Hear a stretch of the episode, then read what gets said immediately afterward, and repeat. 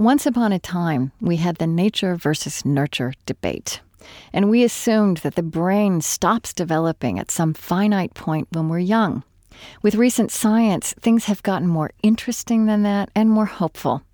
The neuroscientist Richard Davidson has helped reveal a surprising give and take between emotion, behavior, and biology at every age. He made his discoveries by studying the brains of meditating Buddhist monks. Now he's testing new approaches to autism and ADHD, even to nurturing kindness and self reflection in children and adolescents. Richard Davidson and others are shifting the psychological paradigm that focuses on fixing what is wrong. This is about practicing life enriching behaviors and, in so doing, rewiring our minds based upon everything we know about the brain and neuroscience, that change is not only possible, but change is actually the rule rather than the exception. And it's really just a question of which influences we're going to choose for our brain. Investigating Healthy Minds. I'm Krista Tippett. This is On Being from APM, American Public Media.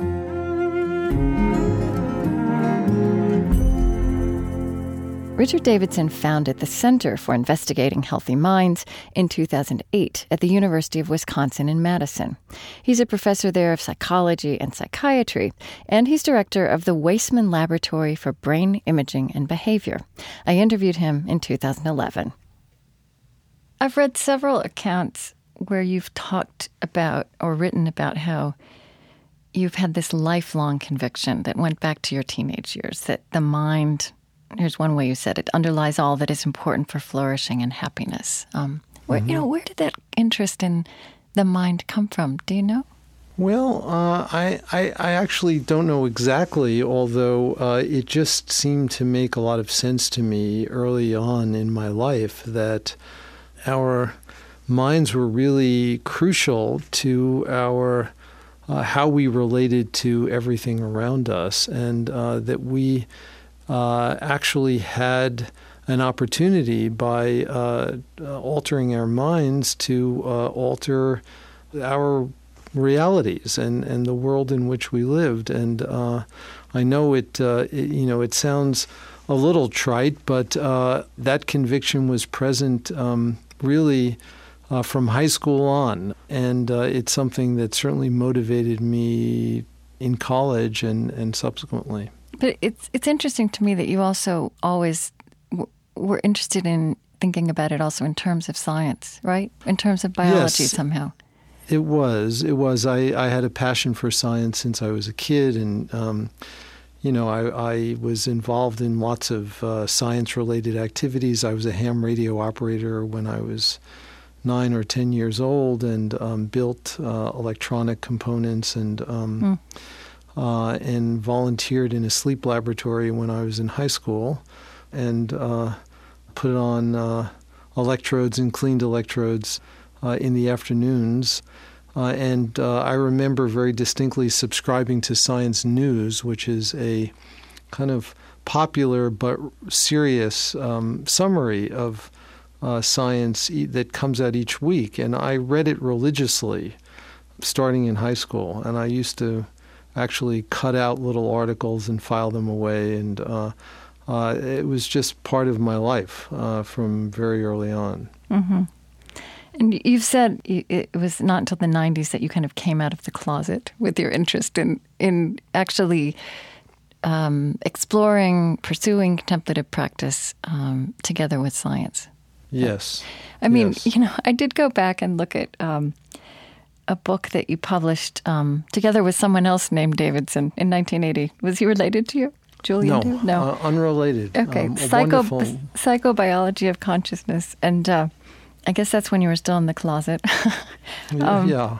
You know, the tone of that is so different. Um, it starts with basically an acknowledgement that the relationship of consciousness to biology, that there's little progress has been made. But what's what's so interesting also to me was it's all about EEG biofeedback, that the tools were, seem so primitive now. I mean, this wasn't that long ago, it was 1980.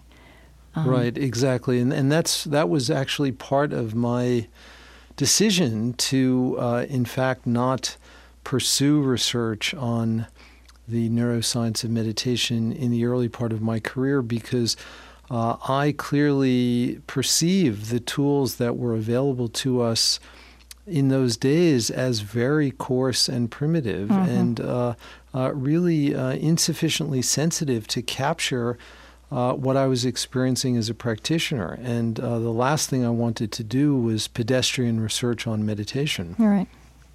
So that's pre MRI. Um, yes, very much pre MRI. It was actually, in many ways, pre neuroscience. Really?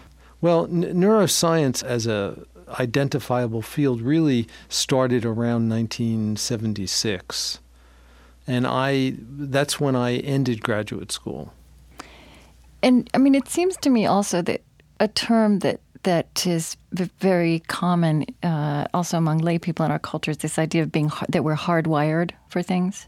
Mm-hmm. And I, I, would say one of the things, this is just one way I would put it, is that one of the things that you are suggesting in your research over time is that we can also rewire when did we did science and popular culture start thinking about hardwiring? Has this been a parallel development? Yeah, I mean, if you look at the history of the behavioral sciences and the intersection of behavioral sciences with biology, the 1960s was the heyday of behaviorism yeah. when uh, the environment was actually uh, emphasized as being the primary cause of our behavior, and there was no attention to the mind and no attention to biology, and uh, the the pendulum was was very far to the extreme of, of considering what is inside the head to be really irrelevant. Um, mm-hmm. uh, and we begin as uh, a tabula rasa, uh, an empty slate, uh, and uh, the environment through conventional mechanisms of learning uh, determines who we are. Uh, and then, in many ways, I think the pendulum swung in the opposite extreme for quite some time, where um, uh, everything was attributed to our genes, and uh, there were. Uh, voices among public intellectuals who were calling into question any programs, for example, to um, like Head Start and other programs to help disadvantaged individuals um, because the claim was that it, that it's all in our genes anyway, and there's nothing much we can do about it. Right. Uh, that that's a, a, bit of a caricature, but it's um, you know I think it really does contain the, the kernel of truth in, in some of those statements. Uh, and I think that uh, what modern neuroscience is teaching us is that, in fact, there is a lot of plasticity, uh, that change is indeed possible, and um, the evidence is more and more strongly in favor of the importance of uh, environmental influences in shaping um, brain function and structure, and even shaping the expression of our genes. Uh, and mm. so mm. Uh, it's not that genes are unimportant, it's just that they're much more dynamic mm. than we previously understood.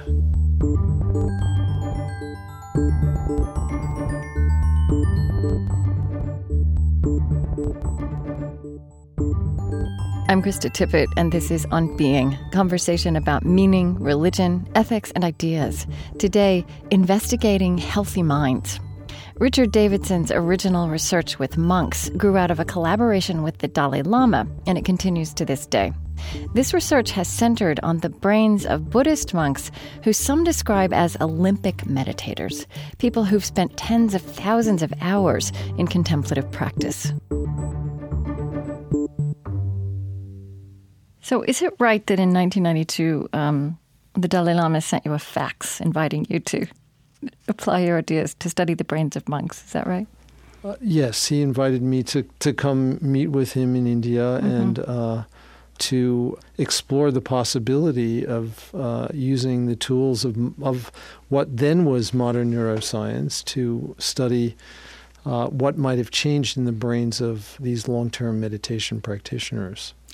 And I mean, you're you're now known as a pioneer in this field of affective neuroscience, which is n- now I think larger than studying the brains of Olympic meditators. But um, but began with that. I mean, just tell me what that encounter um, and learning and, and that study.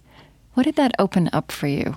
Um, Well, uh, first, uh, the, their affective neuroscience, just to clarify terms, is a phrase that uh, has been used to describe research on the neuroscience of emotion. Mm-hmm. Uh, and uh, there, there's another hybrid discipline that we're uh, cultivating called contemplative neuroscience, right. which is um, the study of uh, the impact of contemplative practices on the brain.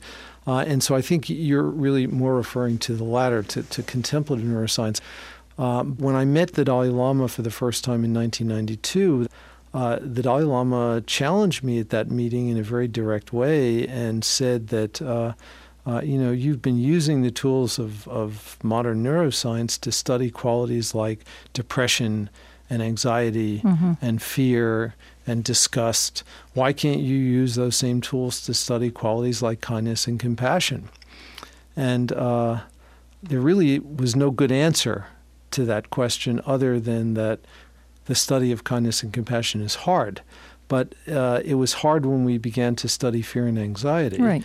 And uh, we've made, uh, as a field, a tremendous amount of progress in understanding the brain mechanisms that underlie those uh, emotional qualities. And so uh, uh, I made a commitment to the Dalai Lama on that day in 1992, and I made a commitment to myself that uh, I was going to do everything I could to put compassion on the scientific map.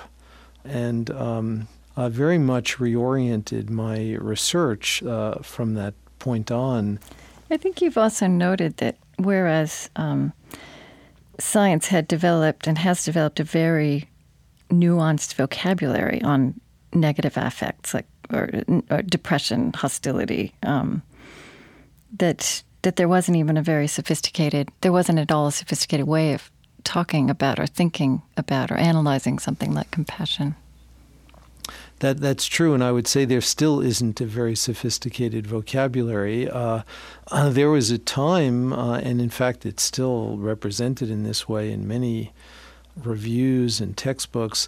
There was a time when the repertoire of human emotions was described, and it was described as uh, six emotions. Um, uh, all of which are either neutral or negative, and then there's just one positive emotion. Uh, and and what was was uh, that compassion? No, that was happiness. Happiness. I mean, it, oh, yeah, no, that's that's simple. Yeah, the classic six are happiness, fear, anger, disgust, uh, sadness, and surprise. Hmm. Those are the six that have been classically studied as so-called uh, discrete basic emotions. So surprise can be either positive or negative. The others are negative, and then there's one positive emotion. Uh, and when you know mm-hmm. the when we talk to the the people in the contemplative traditions about this, uh, I mean they just are amazed that yeah. uh, uh that this is the best you can do in Western psychology. right. What's your working definition of compassion then, at this point? Uh, my working definition of compassion is that it is a uh, a motivational state that is associated with the propensity to relieve the suffering of others. Right, so that it's not just feeling oriented; that it is also has action potential. Yes, exactly. It's it's both a feeling quality and an associated action disposition, mm-hmm. as we would say. You've also said that very much like language. You think that we're born with the capacity to be compassionate. I do, and I, I, I think it's very similar to uh, uh, to the way language is conceptualized as part of our innate repertoire. That doesn't necessarily mean that it's automatically expressed in, in any environment. Uh, there have been, for example, case studies of feral children who have been raised in the wild uh, in the absence of a linguistic community. And we know that in those children, uh, they actually don't develop a normal capacity for language. And in the same way, uh, I think it is with compassion. I think compassion requires uh, a, uh, a nurturant community for it to arise, be nourished, be cultivated. Uh, and in the absence of that kind of nourishing, supportive early environment, um, it can be stifled. Mm-hmm. Um, right. But the way language gets passed on is, it, our mother tongues at least, is not so much people telling us about it, but just doing it around us. And then we and I think it it's and I think it's the identical mm-hmm. uh, situation for compassion. The best way to to teach compassion is to embody it, mm-hmm. not to teach it explicitly, but simply to be it. Uh, and it's through the being that the individuals in the vicinity of that person who's exuding compassion will implicitly understand and be affected by it and will learn from it. So and that's what's mm-hmm. what's so delicious about being in the presence of the Dalai Lama. Right, right, right.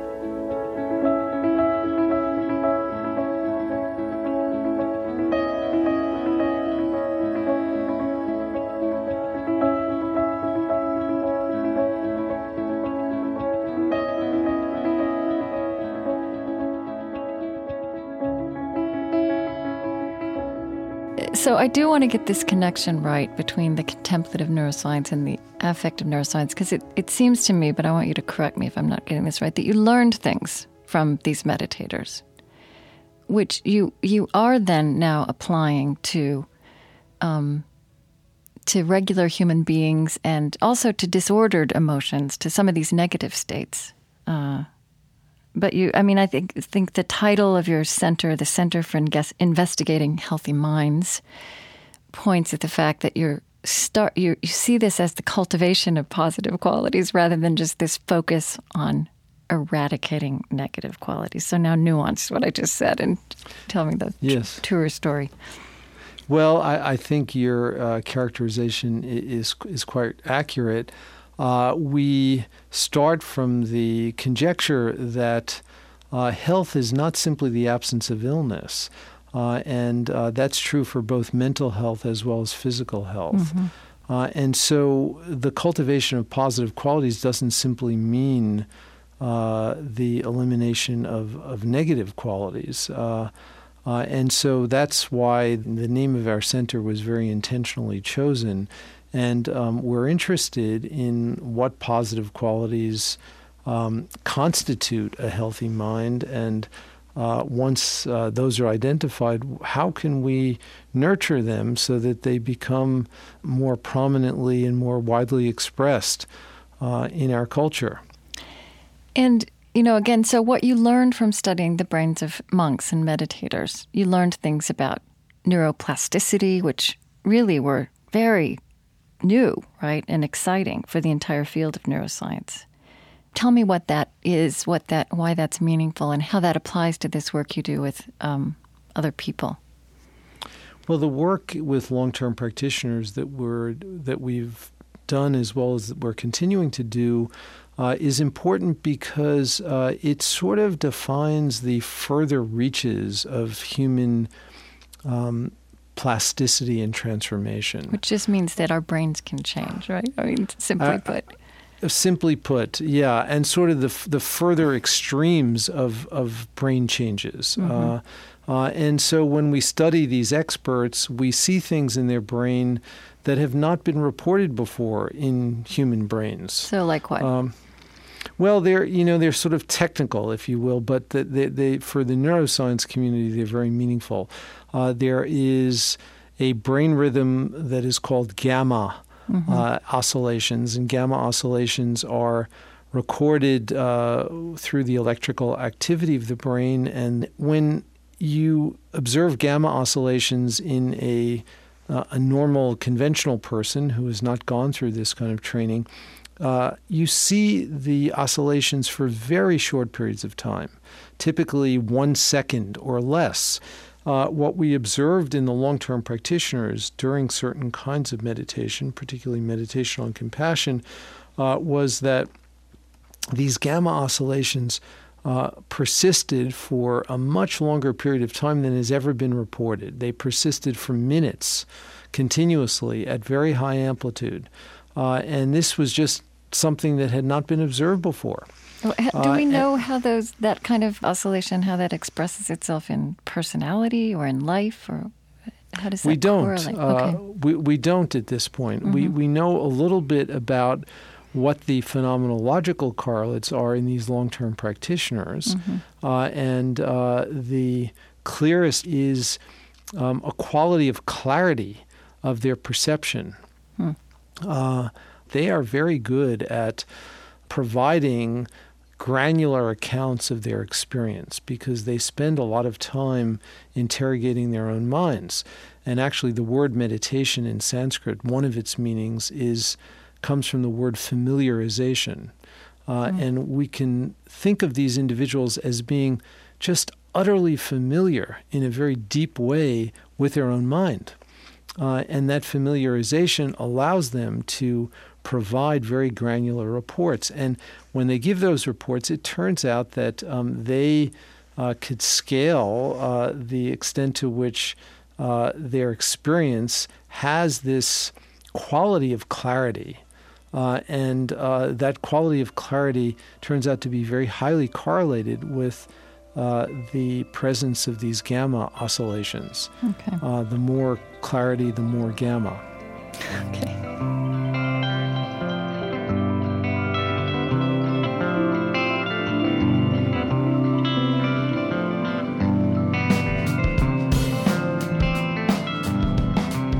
Listen to this interview with Richard Davidson again and find ways to download it at onbeing.org.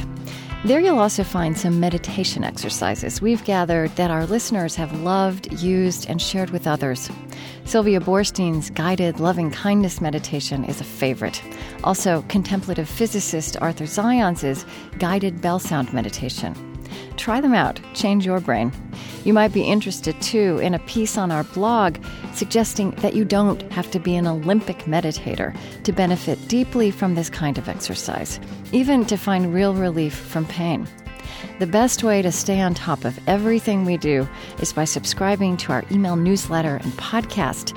Just look for the updates link on our homepage. Again, that's onbeing.org.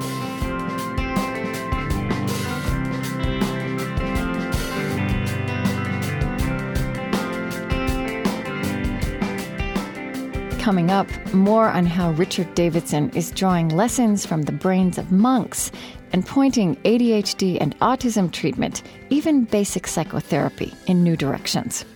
Also, his reflections after these first few decades of neuroscience on the enduring puzzle of human consciousness. I'm Krista Tippett. This program comes to you from APM, American Public Media.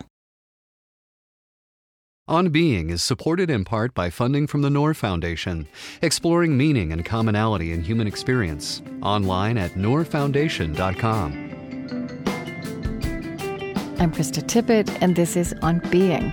Today, investigating healthy minds with Richard Davidson. He is a pioneer of what is called contemplative neuroscience. He's provided new evidence of neuroplasticity, the capacity of the human brain to keep changing. And he is shifting the paradigm of understanding how emotions, behavior, and biology interact throughout our lives.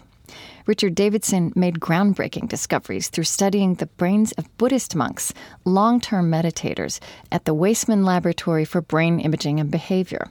That's at the University of Wisconsin in Madison, where he teaches. In 2008, he also founded the Center for Investigating Healthy Minds there to test his discoveries more broadly.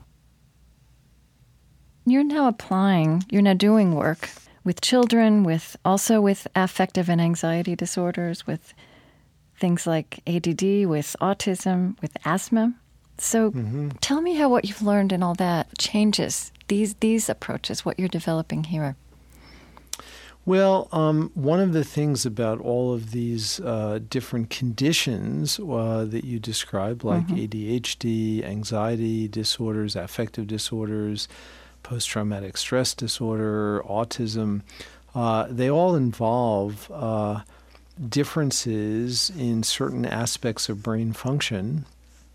And uh, we know now that these contemplative practices can change brain function Right. uh, and brain structure. And uh, uh, if that's true, then um, perhaps we can use these methods, and it's really um, a family of methods, to uh, change the mind uh, and through that change the brain uh, in ways that may be beneficial for uh, helping individuals who are suffering from some of these disorders. Mm-hmm. Uh, that's kind of the, the simple minded intuition which underlies this. We also hope that we can use some of these methods preventatively. And so uh, that uh, is really behind a lot of the work we're doing with kids because we feel that if we can teach kids some of these simple strategies, uh, they will have a toolbox from which they can um, select to help them with adversity that they uh, may encounter as as they go along. Uh, and so we're actually doing work now, starting in preschool, um, with four and five year olds to uh, um, provide them with uh, these kinds of tools to train them in these ways, uh, and then to follow them over the course of development to see if learning these strategies early in life can make a difference in um, facilitating a more positive trajectory of development and minimizing uh, deleterious outcomes. This is a moment in one of Richard Davidson's programs with preschool children. His colleague Laura Pinger is with two children in a tussle. Your hand to how it feels inside. Where does it hurt? Where does it feel tight? Right there, and in your throat. Okay, watch me. Put your hand on your belly and take in a breath with me. You ready? Blow it out. And you've just started those those projects, so you don't have a lot of years of data behind them at this point. Right. We've just started them, but uh, I must say that it's been uh, amazingly gratifying hmm. to uh, to just anecdotally see their their um, their effects. I was in uh, I, I, live in Madison, Wisconsin. It's a a kind of uh, small, closely knit community in many ways, and uh, I was in. Um, actually, a Trader Joe's not too long ago, and ran into a parent who was a parent of one of the uh, preschool children who is part of our study, and I didn't know this person, but right. they they knew who I was, and they just came over to me uh, and wanted to tell me two things. They wanted to thank me for what we were doing because they've noticed um, positive changes in their kid. Uh, and they also wanted to know where they can learn these methods because uh, they found that uh, it was clearly so helpful to, to their child. And so, when you say there's a family of methods, um, I mean, is some kind of contemplative or meditative practice always involved? And, and what else? What what else is in this family of methods? This toolbox?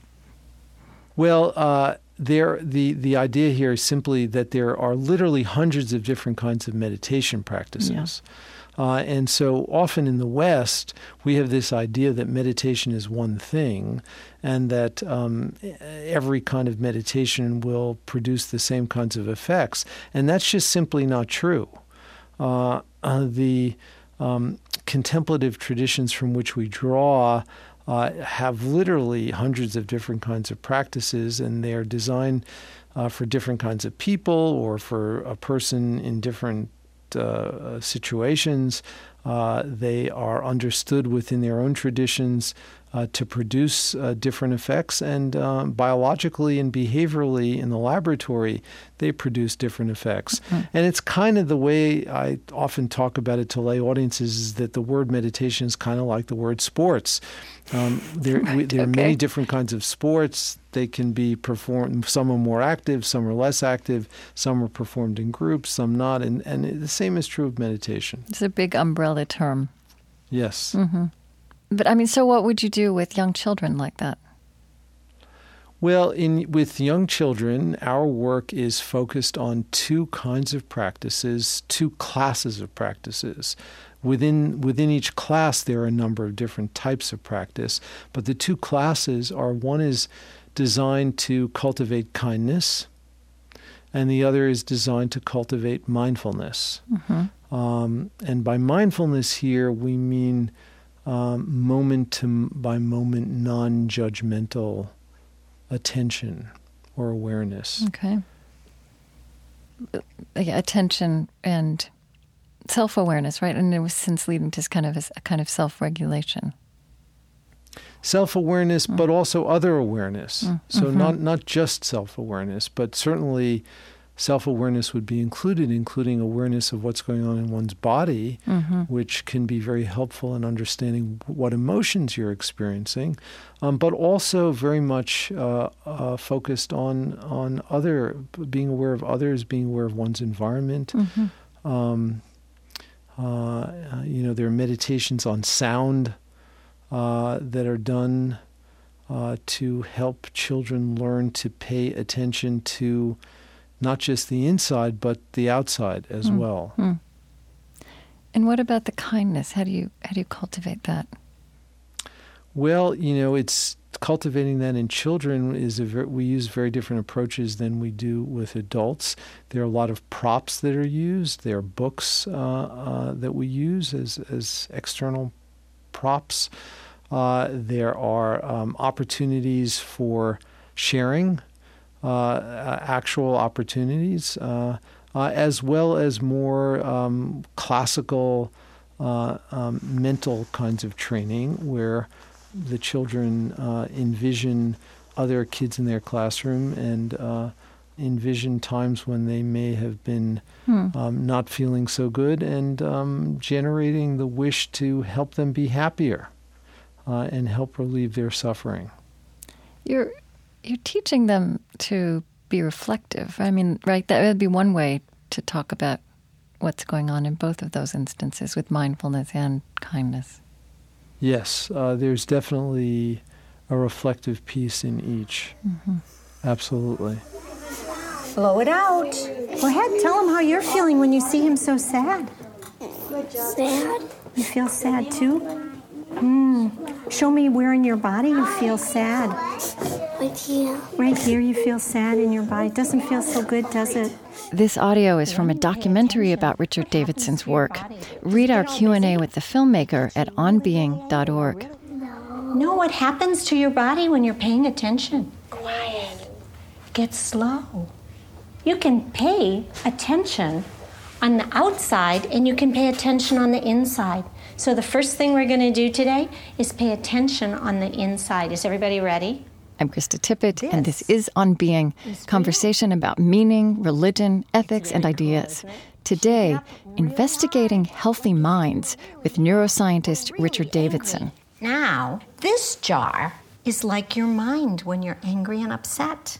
And then we see the angry thoughts settling down. I mean, I know you're also working with adolescents, which is very interesting, and I would think that then the methods would be different. I mean, that's a tumultuous time for the human brain and mind, isn't it? I mean, so how how do you adapt this? yeah, those are all wonderful questions, and um, you know, we're th- this is a stage where I think we and others need to do a lot of tinkering, Yeah. uh, and to figure out exactly what may work uh, um, best. But also, I quickly uh, add that I don't think there's any one strategy which is going to work best for all individuals. One of the goals of this kind of scientific work is to better match differences in cognitive and emotional style, if you will, with strategies that are maximally effective for that person. You might, my daughter, when she was 12 or 13, did some science project at school on the adolescent brain. and she learned how difficult it was to be. this gave her good, great excuses for a while when she was being emotional, Well, um, impulsive, that she couldn't help it because she had an adolescent brain. That's good. Well, that's um, you know, it's probably true. Uh, how old is she now? well, now she's 17, and actually, I think her, her brain is in a much better place at this point. Well, there's uh, yeah. you know the, the the the dilemma of adolescence is that puberty is occurring earlier and earlier. Yet Yeah. the rate at which our um, regulatory systems in the brain mature uh, has remained the same for thousands of years. Uh, and so uh, we actually have a longer period in human history today than we've ever had uh, between the onset of puberty and the onset of um, the the full maturation of regulatory systems in the brain. So it's not just that it starts earlier; it lasts longer. yes. Oh, it lasts much longer. that's really interesting. Yeah, we now have like a ten year period. Uh, it's longer than ever before in human history. So, you know, I know that you've been honored by the American Psychological Association, and I wonder how does your work um, inform the work of psychotherapy? Um, you know, i are you learning things about actually changing the brain, about influencing the mind and influencing ourselves biologically with behaviors? that might, I don't know, circumvent, transcend, or somehow enrich um, the ways we already know to work with who we are and how healthy we are and how we live. Well, you know, I'd like to believe that um, some of the work that we do may have some uh, implications or relevance uh, uh, for kind of on the ground, uh, in the trenches um, psychotherapy or related strategies for behavior change in several ways. One is uh, a kind of meta level which helps a client or patient understand uh, that based upon everything we know about the brain and neuroscience, that change is not only possible, but change is actually um, the the rule rather than the exception. And um, uh, it's really just a question of which influences we're going to choose for our brain. But our brain is is wittingly or unwittingly being continuously shaped. Right. Uh, another thing is uh, the idea of practice.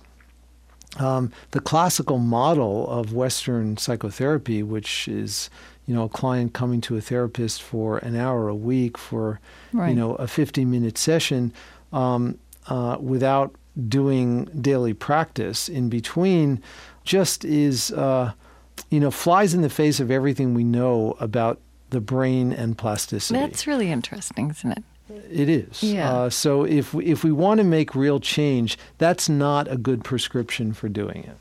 Uh, if we want to make real change, uh, more systematic practice is necessary, in my view. And this is something that that comes directly from neuroscience.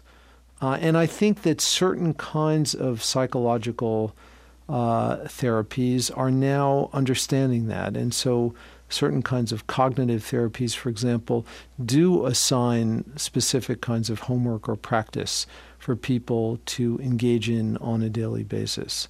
Uh, so I think there's growing recognition of that. And again, the the different focus that you're taking that we talked about at the beginning, the, the focus that was different for scientists, but also the focus that's different from psychology, psychotherapy, that it's focused on what's wrong and addressing that. I mean, the practice would be about cultivating positive qualities, not just remembering, recalling, delving That- into pain. Right. I, I think that's very important. And I think that most people still don't think of qualities like happiness as being a skill.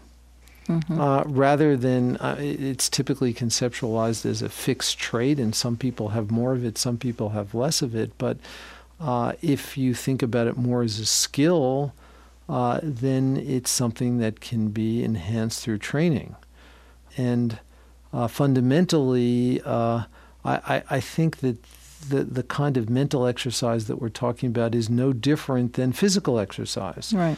Uh, and people understand that uh, they can't just do two weeks of physical exercise and then And expect healthy. the benefits to to be to remain for the rest of their lives. Uh, and the same thing with, with mental exercise.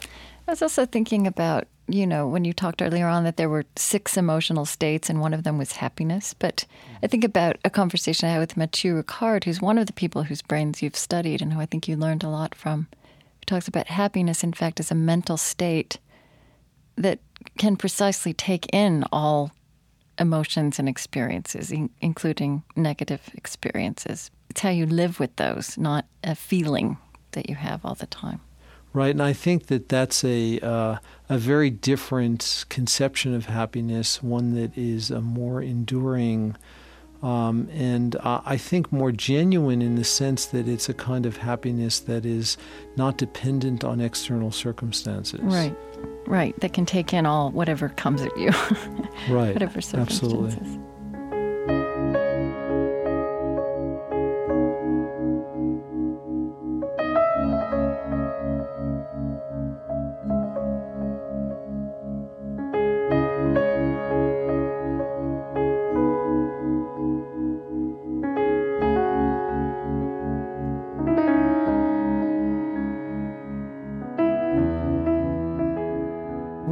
About a book you wrote about the psychobiology of consciousness back in 1980.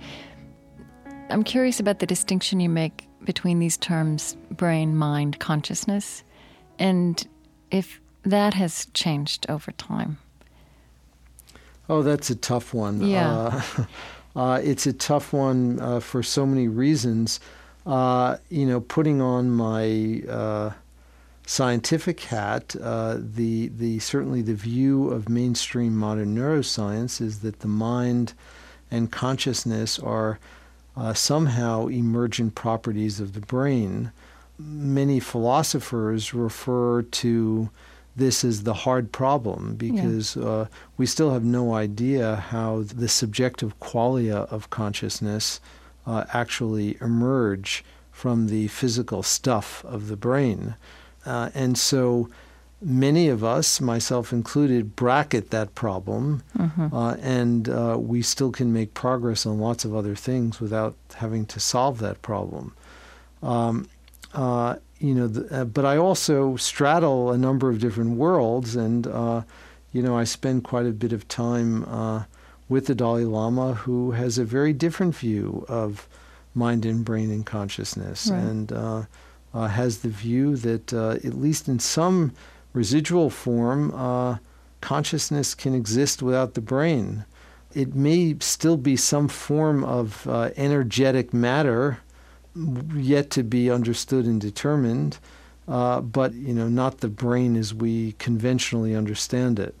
And you know, the honest truth is, I have no idea what to do with those kinds of okay. um, suggestions, other than to uh, practice remaining agnostic and distinguishing between what is hard nosed scientific fact and what is simply part of our conventional scientific dogma or hegemony. Right. And um, the Dalai Lama, in the beginning of his book uh, on science and spirituality, the book uh, entitled The Universe in a Single Atom, says that if there's any tenet of Buddhism which is directly contradicted by scientific fact, that he's prepared to give that up. Um, but he makes a very clear distinction between scientific fact and scientific assumption. Right. But it, it takes a lot of active work to uh, remain uh, in the ambiguity of uh, not knowing. Right. I mean, you use terms when you speak and write about your work that that have um, that are terms that also occur in theological and philosophical realms. You know, free will, transformation, do you use the term spiritual technology, or you know, are you familiar with that term? Is that a, a way you might talk about some of these tools and practices that you're using? Potentially, I, I don't think I've used that phrase, but certainly uh, I have talked about the um, range of uh, practices, really the mechanics of practice that are so richly described in some of the contemplative traditions, and the potential value uh, that many of these practices might have for uh, modern science and uh, our modern understanding of the mind. Mm-hmm. Uh, you know, I, I, certainly, the, the idea of transformation is one that to me meshes perfectly well with uh, conventional scientific understanding. Uh, I, I, have no problem with that. and, um, you know, I think that that really uh, is a natural byproduct of understanding many of these constructs as the product of skills that can be enhanced through training. So again, if how you thought about what it meant to be human back in the '60s, '70s when you started doing this, um, how has this well, opened that, changed that for you? Yeah, it's given me, I think, a much, um, I feel a much uh, richer and uh, more encompassing uh, sense of what it means to be human. I think that uh, uh, it has underscored for me the preciousness of every human encounter. Uh, and so my, my sense of being human, I think, has been um, really uh, dramatically expanded. Uh, and at the same time, I think, you know, my sense of time has, in certain ways, really slowed down so that mm. I hmm. can stop uh, and and look at each moment uh, and appreciate it for what it might afford, um, rather than uh, uh sort of rushing on to the next thing. I remember talking to John Kabat-Zinn about that, that which is a very striking statement to make in 21st century ears that by paying attention in a moment, you actually slow down time.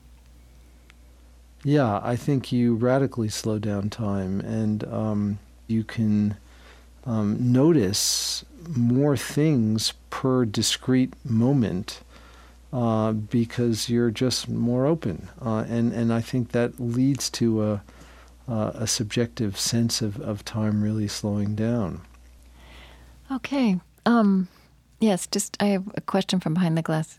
My producers were tweeting this behind the glass. Mm-hmm. Um, and someone asked on Twitter what the consequences of this practice can be for multitasking, this kind of way we live now.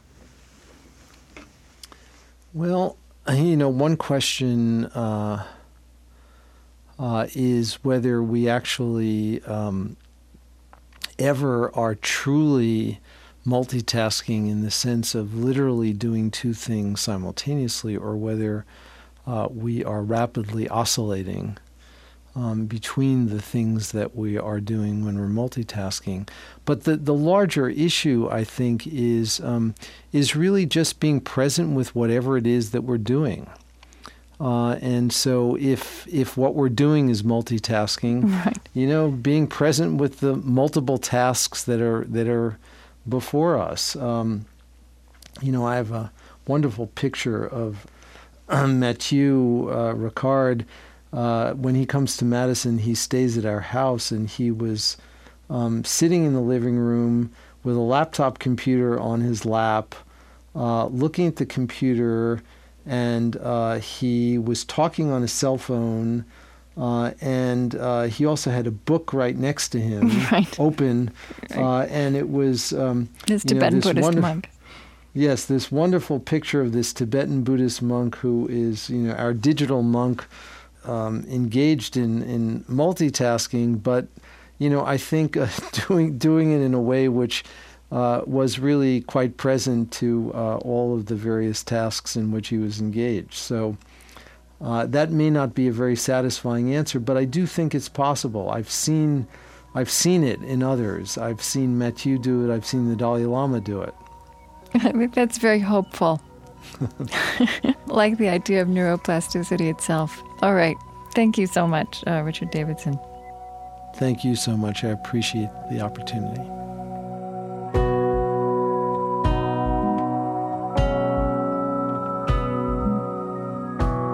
Richard Davidson is William James and Vilas Research Professor of Psychology and Psychiatry at the University of Wisconsin Madison.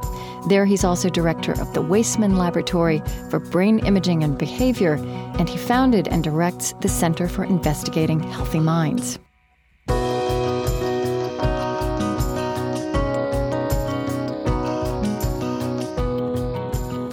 We often tweet our interviews as they're happening, and the Twitter script goes up on our blog well before you hear the produced show by radio or podcast. This is just one of the ways you can be part of our production process and even join in my interviews. Our handle at Being Tweets, and find us on Facebook at facebook.com slash onbeing, where we have a real community of dialogue and reflection. At onbeing.org, of course, you can find links to all of this and listen to this show with Richard Davidson again, download it, and pass it on to others. On this week's show side, look for two like minded conversations that got a mention in this hour. One with John Kabat Zinn we called Opening to Our Lives. Also, our show with the multitasking digital monk Mathieu Ricard on the authentic meaning and practice of human happiness.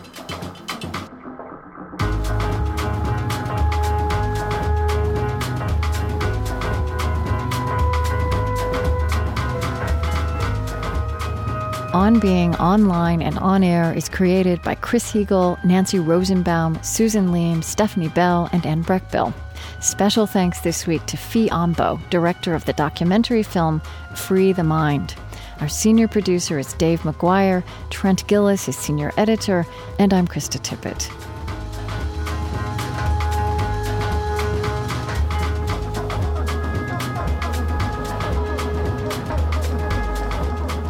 On Being is supported by the Ford Foundation, working with visionaries on the front lines of social change worldwide at fordfoundation.org. The John Templeton Foundation, and the Luce Foundation's Henry R. Luce Initiative on Religion and International Affairs. On Being is extending its reach throughout America with support from Lilly Endowment, an Indianapolis based private foundation. Next time, David Sloan Wilson says evolutionary biology should be a force for social good like the best of religion. And he's applying this idea in a quintessential American city. Please join us. This is APM, American Public Media.